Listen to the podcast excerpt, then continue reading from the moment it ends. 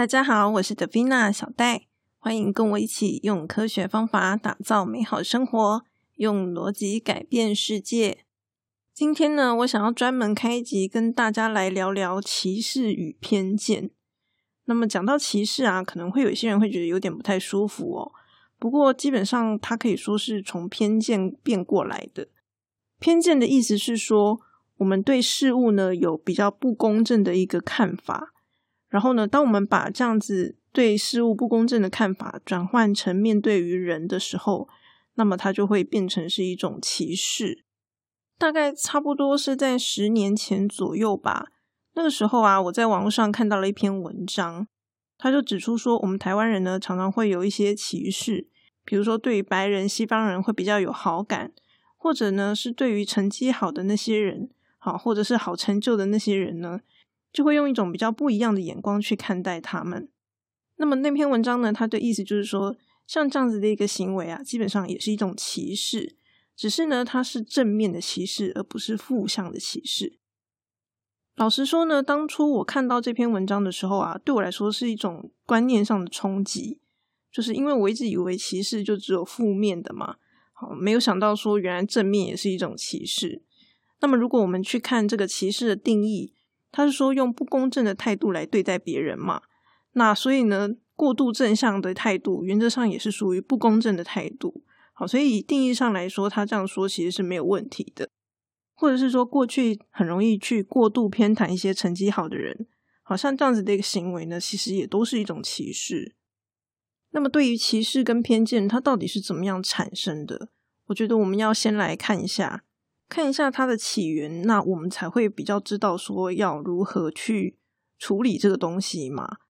那么观察到最后啊，我们就会发现说，其实人类这种生物啊，只要它是有主观的，那么多多少少都会有偏见的存在。好，这是很难避免的。而且呢，人基本上就是一个主观的生物，所以呢，人一定会有偏见。那可是这个偏见到底是怎么样来的呢？原则上就是说，我们相信什么样的东西是对的，好，这样子的东西呢，会变成是我们的一个信仰。然后呢，这个信仰啊，它就可能会产生偏见。可是呢，这个信仰就是我们相信什么这件事情，它很多时候不是我们自己主观意识所选择的，好，而是呃，因为某一些原因，比如说习惯性，好，或者甚至呢，有可能是别人故意灌输给你的。哦，这些都是有可能的，所以导致我们会盲目的去相信某一些事情，然后呢，因为我们相信这些事情，就会进一步的产生偏见。比如说，中国古代我们大家都有学过嘛，有一句话叫做“书中自有黄金屋”，像这样子一个观念啊，已经传承了好几千年了。然后呢，我们就会受到这样子的一个观念的影响，所以呢，我们就会很容易产生一些偏见，说哦，成绩好的人就是比较好，好类似像这样子。可是呢，如果你去追溯这个思想的源头，好，书中自有黄金屋。我问你啊，你认不认同这句话？你可能就会回答我说你不认同。对啊，我们明明就是不相信这样子的一个信仰，可是呢，我们的行为、我们的偏见却是受到这样子的一个信仰所影响，这就是一个很吊诡的现象。所以说，台湾人有一些普遍性的歧视，它的来源呢，通常就是这样子来的。好，简单讲，它就是一种文化。因为文化所产生的一些歧视，可是呢，当你回去想想这些文化思想，你是不是认同的时候，你可能不见得是会认同的。那所以说，呃，最常见被人吐槽的就是那个儒家思想嘛。好，因为我们华人就是受到儒家思想影响很深，那所以呢，有非常多的偏见，它的来源呢，就是从儒家思想来的。那所以有些人呢，他们是非常的反对儒家思想这样子的一个东西。对我来说啦，我是会把这些东西当成哲学思想来看待。好，就像我常常跟大家说，这个“知之为知之”嘛，基本上这句话也是从儒家思想来的呀。如果你是用哲学角度去看这些东西的时候，基本上它并没有什么不好的地方，它就像是一个别人的想法嘛，你可以认同，你也可以不认同，就这样子而已。可是当它变成是一种文化的存在的时候，就是不管你到底认不认同。你都是会受到它的影响的，就像那个天主教跟基督教这些信仰宗教会不好吗？其实当然也不会啊。好，这些信仰都是很好的，可是呢，过去当人们盲目的信仰这些宗教的时候，就发生什么事？好，就发生比如说猎杀女巫啊，好审查异教徒啊等等这样子，嗯，非常就是不人道的行径。为什么会有这些不人道的行径？他就是一开始这些信徒，他会对于这些异教徒产生了偏见。好，产生了偏见之后，那我们就会开始想要对这些人做一些很不合理的一些行为。然后呢，到最后可能又会被滥用，呃，变成是说，哎，我看谁不爽，然后我就说他是异教徒，这样子，变成是人家用来这个排除异己的一个手段。所以对我来说啦，这些信仰啊，这些思想其实都是很好的，只是问题是说，我们可能是因为从小的环境因素，导致呢，我们很可能是盲目的相信他们的。好，当我们盲目的相信的时候呢，我们就会很容易产生偏见跟歧视。而且呢，这样子的一个偏见跟歧视啊，可能根本就不是你想要的。好，就像刚刚说的嘛，“书中自有黄金屋”，没有啊，我根本就不认同这件事情啊。可是我就是还是很自然而然对于那些哦成绩好的人另眼相看。为什么呢？因为整个环境就是这样子，我们是受到环境所影响的。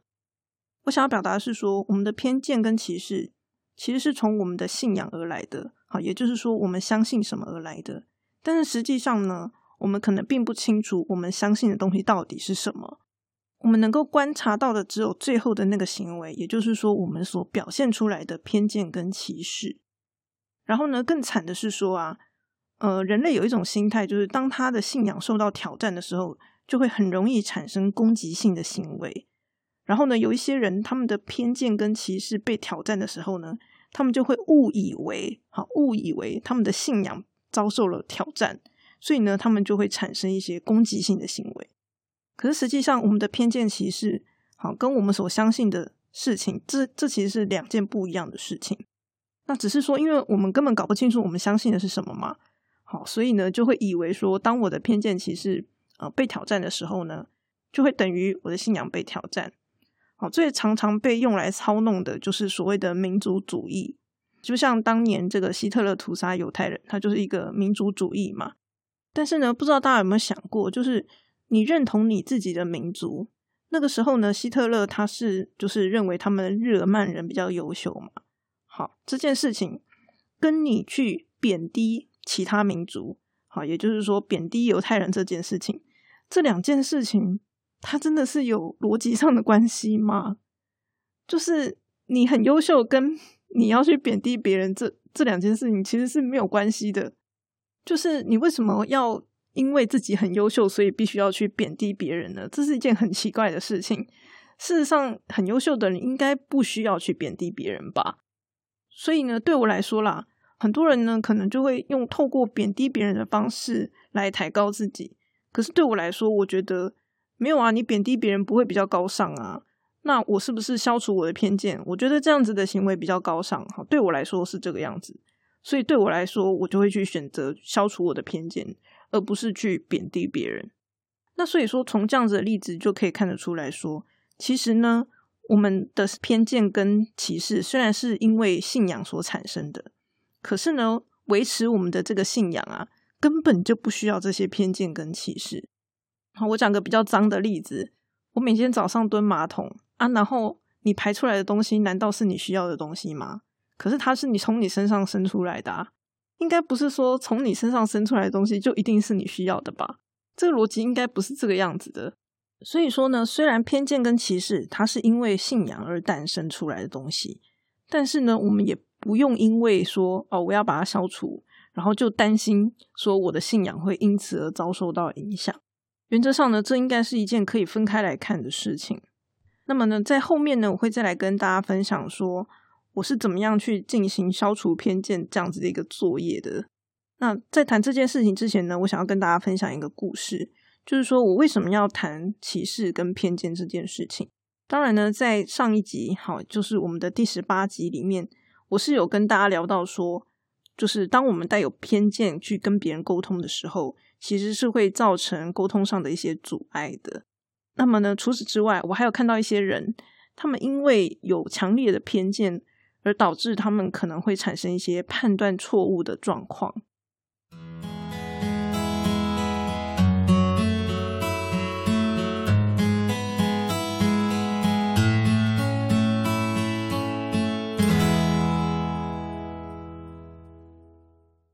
我有个朋友啊，他叫做小王，然后呢，他的个性是比较活泼时髦的。可是呢，他去了一间公司是比较老古板型的公司，然后呢，他才上班一个礼拜啊，就有一些老员工会觉得他的这个服装引容啊，有点嗯，就是有一些意见就对了啦。好，可是呢，因为他就年轻人嘛，他很喜欢自己的装扮，然后所以呢，他也不想说哦，因为这样子就去改变自己的装扮。毕竟我的装扮如何跟这个工作状况是没有关系的嘛，而且呢，也没有妨碍到别人。所以呢，小王就没有因此而有什么改变，然后就是做自己这样子。可是呢，不知道是不是因为受到这个外貌的影响啦，所以呢，他在公司啊，就是过得不是太好。他说呢，他们公司有些员工啊，可能好像要退休的样子，就是工作爱做不做这样。然后有一些员工呢，就是很被动，可能呢就是呃，主管啊、PM 啊，要是死盯着他，他才肯做事。那小王呢，他基本上他就是一个很乖乖做自己该做的事情的人。可是呢，就算他这么就是认真工作，好，还是会被人家闲言闲语这样子。那么他就说啦，其实如果只是被人家这样八卦，他也是可以接受的。毕竟呢，他经常这样子特立独行嘛，哈，可能也已经习惯了，不像小戴一样，很我不喜欢别人的眼光，所以呢，我都装成我是很正常、很一般的人。哦，但是小王没有，他他基本上就很习惯别人的眼光的。哦，可是呢。他就后来发现呐，就是他的主管好像因为这个样子对他产生了一些偏见。那么呢，根据小王的说法，他就说：“呀，老板都一直觉得他很菜。小王他基本上他是一位软体工程师。如果我对他不了解的话呢，我可能还会觉得说：，诶，老板也许有他的道理呀。好，说不定是你真的哪里做的不好啊，等等之类的。可是因为我认识他嘛，虽然说他也不是什么哦超强的高手、高高手之类的。”可是呢，再怎么样，他也是一位专业的软体工程师，怎么说都不会是用菜鸟来形容他就对了啦。好，那所以呢，我就是问了一下他们公司的状况啊，他就跟我说，公司啊都一直用一些很古老的方法做事，然后呢，就跟我稍微描述了一下一些嗯比较城市专业的东西。那么简单讲就是说呢，在软体开发里面有个东西叫软体工程。它就是一些呃软体要怎么样设计的一些方法。那大家想想看嘛，现在有什么 Google 啊、Facebook 啊这些超级大软体公司在，然后其实呢，这种软体的设计方法都已经被很多人去呃研究啊，然后该怎么样设计才好，好，所以是有很多这种相关的东西是可以看的。那但是里面的人呢，可能就对于这些东西不太懂。然后他们是用他们自己、他们自己想出来的方法来做这些事情。那当然，这样子的一个状况在老公司其实是还蛮常见的，因为毕竟以前资讯没有那么发达嘛。所以说呢，小王他其实也不是第一次遇到这样子的一个状况。可是问题是啊，每一次当他的老板要求他使用一些他觉得比较烂的方法来做事情的时候呢，心不甘情不愿嘛，所以他就会讲说啊，就是。不太好啊，什么之类的，他就会提出一些反对的声音。好，虽然最后最后他都还是会妥协，等于是说他就会一直不断的提醒老板说这是一个烂方法之类的。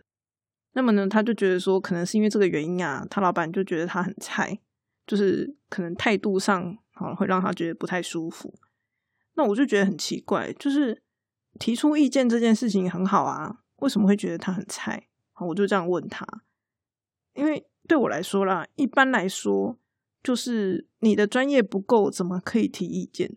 就是你根本提不出来啊！你专业不够，你根本没有办法判断这个东西到底是怎么样。所以菜鸟通常就是哦，收到指令乖乖做事嘛。这是我的想法啦，吼，就是我观察应该是这个样子才对啊。哪里有菜鸟会就是这样子提意见的？但是他就回答我说，可能主管就是觉得他太菜，然后有困难不会做，所以呢才会有意见。老实说，我觉得这样的推论就是很奇怪，因为对我来说，这就是一个不符合逻辑的推论。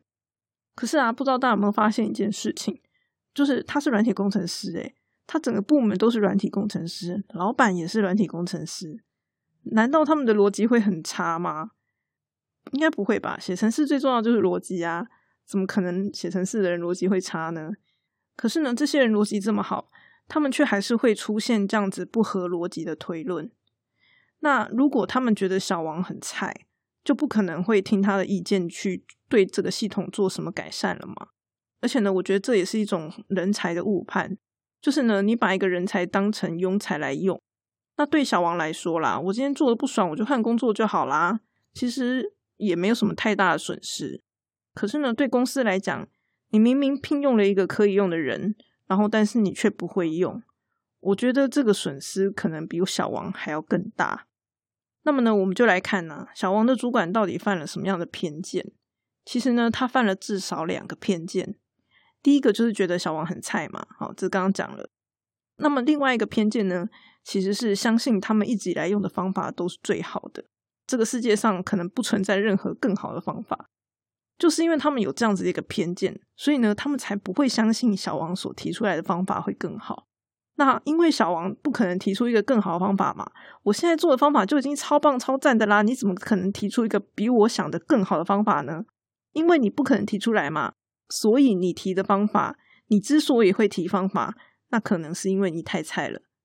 好，他就会产生一个错误归因，因为他把这件事情呢做一个合理的解释，但是因为解释不出来嘛，就产生了一个错误归因。那但是因为我对小王是没有偏见的，所以呢，我就会发现说这样子的一个推论是有问题的，就是太菜的人为什么还会提意见？这个逻辑是有问题的。所以说这里其实两个偏见它的作用是不一样的，一个偏见呢是让他们不相信这个世界上有更好的方法。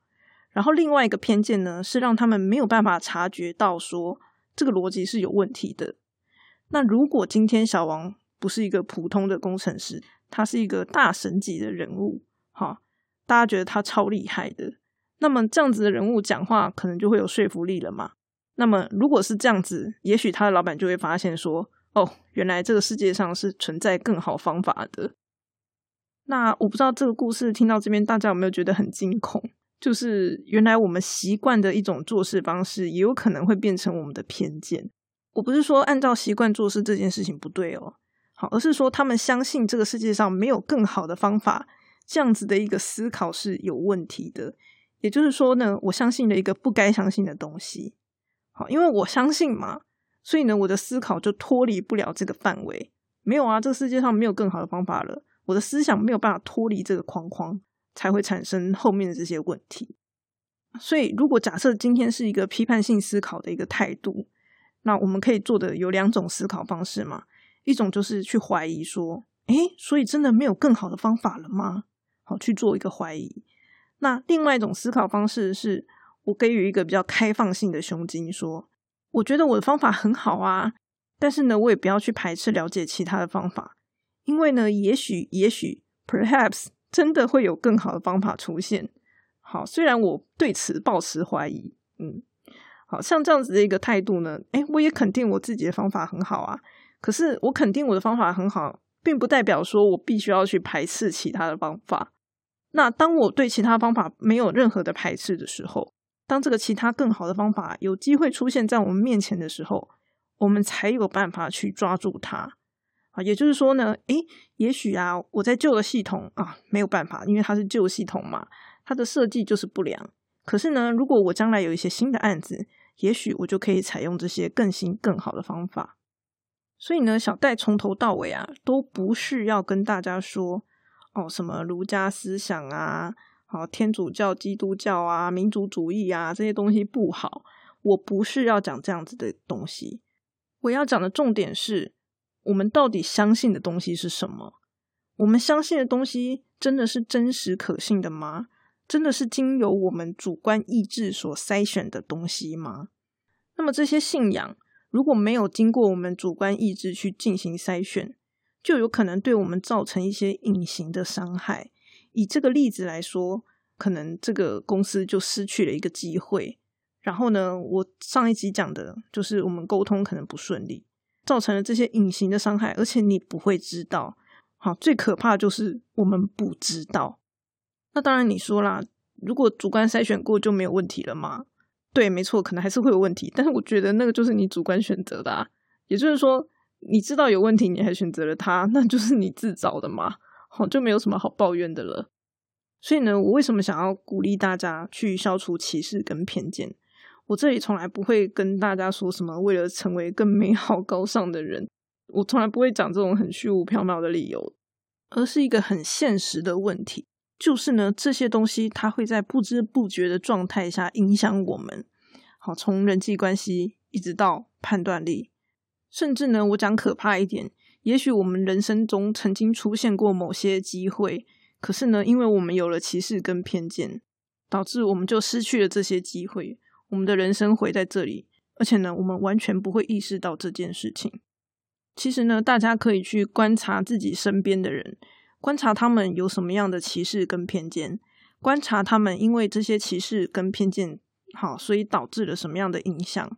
渐渐的，也许你就会跟我一样，觉得这是一件很可怕的事情。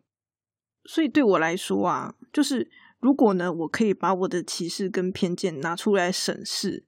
然后呢，把这些不符合我心意的歧视跟偏见砍掉。好，对我来说，这样子才是真正的掌握了我自己的人生。因为呢，剩下来的就是我选择的嘛。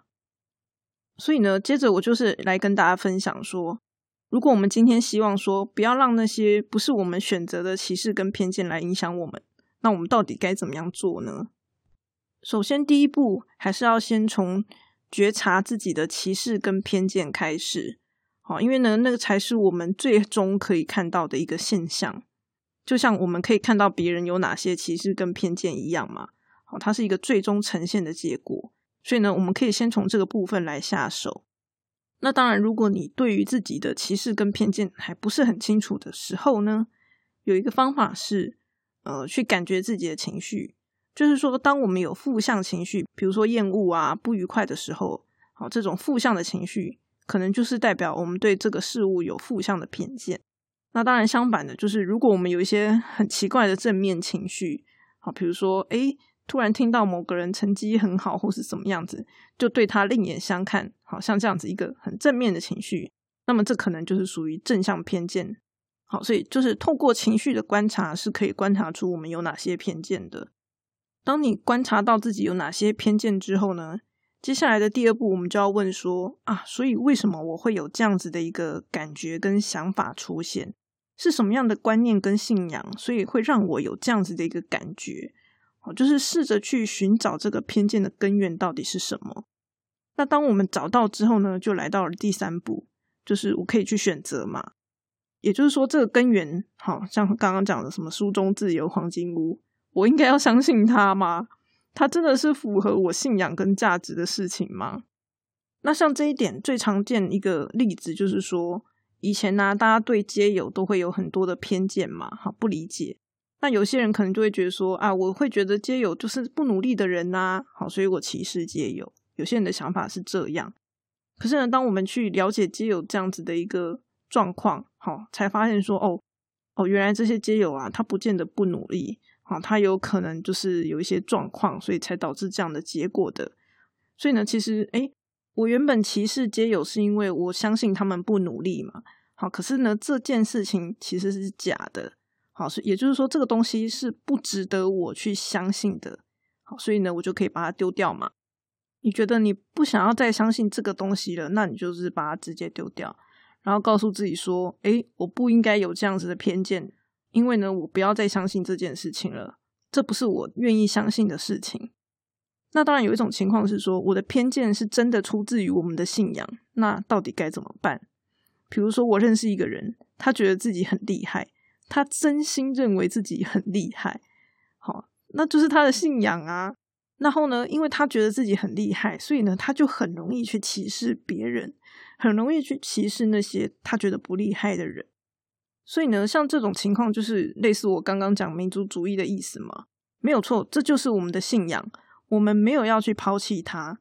可是呢，我们可以想想说，诶，觉得我自己很厉害，跟我要去看扁这些人是有关系的吗？就是说我有没有可能，我不要这个偏见，但是呢，我的信仰仍然是可以维持住的。好，那他的信仰就是相信自己很厉害这个信仰嘛。好，我可不可以不要去歧视别人？但是呢，我仍然相信自己很厉害。好，理论上这是办得到的。好，那既然这两件事情是可以拆开来看的，那你就把这个偏见丢掉嘛。好，你为什么要抱着这个偏见呢？它其实并不会威胁到你的信仰嘛。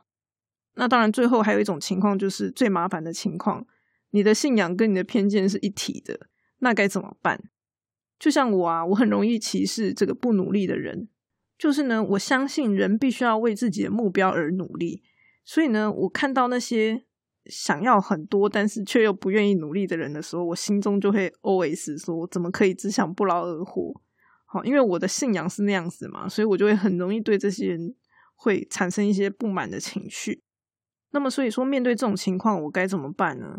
我的做法就是说，因为至少啦，至少我是有意识到我自己的偏见的。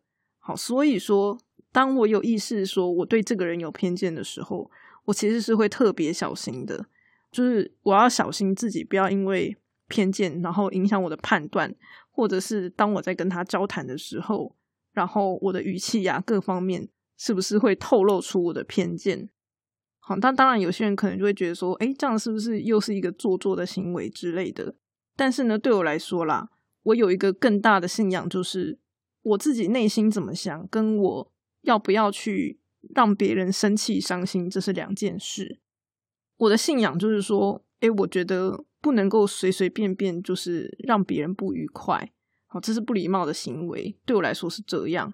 好，所以呢，虽然我内心有一些可能，嗯，OS 的想法，好，可是呢，我仍然不能够因为我心里的偏见而造成别人的不愉快，这是我想法。那因为我内心有这样子的一个信仰，所以呢，我就会愿意为了这件事情，以至于我在面对这些我有偏见的人的时候，我就会特别注意。那当然，如果你跟我不一样，你没有这样子的一个信仰，然后你面对这些人的时候，你就是要展现你的偏见，这也是个人的选择。就像我上一集跟大家聊到的，我认为尊重跟体贴非常的重要，这就是我的信仰。既然我要尊重人嘛，好，所以呢，我就不会在人的面前表现出我歧视的样子。那么，这当然也是我的选择。也就是说呢，在经过长期的批判性思考之后，我对于我内心真正深处信仰的东西是会越来越明确的。然后，因为我会一直不断的做选择嘛，所以呢，我就会越来越知道说我应该要怎么样去做，然后才能够维持我自己的信仰。所以说呢，虽然啦，虽然说哦，你跟人家聊天的时候，你还要去注意这些细节，老实说是一件蛮辛苦、蛮累的事情。可是呢，因为这是为了要维持我的信仰所做的一些动作，所以呢，基本上当我成功的做到这件事情的时候，我是开心的，因为我在维系我自己的信念呐。这就像我们信仰一个宗教，然后呢，你做了一些符合你信仰的一些行为的时候，你会感到开心。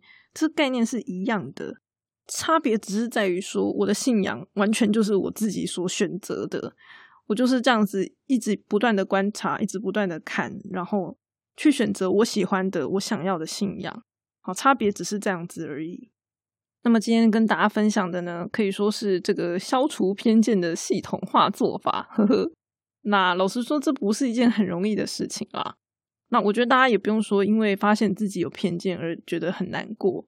好像我以前可能刚开始的时候就会觉得啊，我好糟糕哦，就是我是这样子有偏见在看人的，我就会觉得自己是一个很糟糕的人。老实说呢，在我结婚以前啊，我都会一直觉得啊，我自己是一个很糟糕的人啊，什么之类的。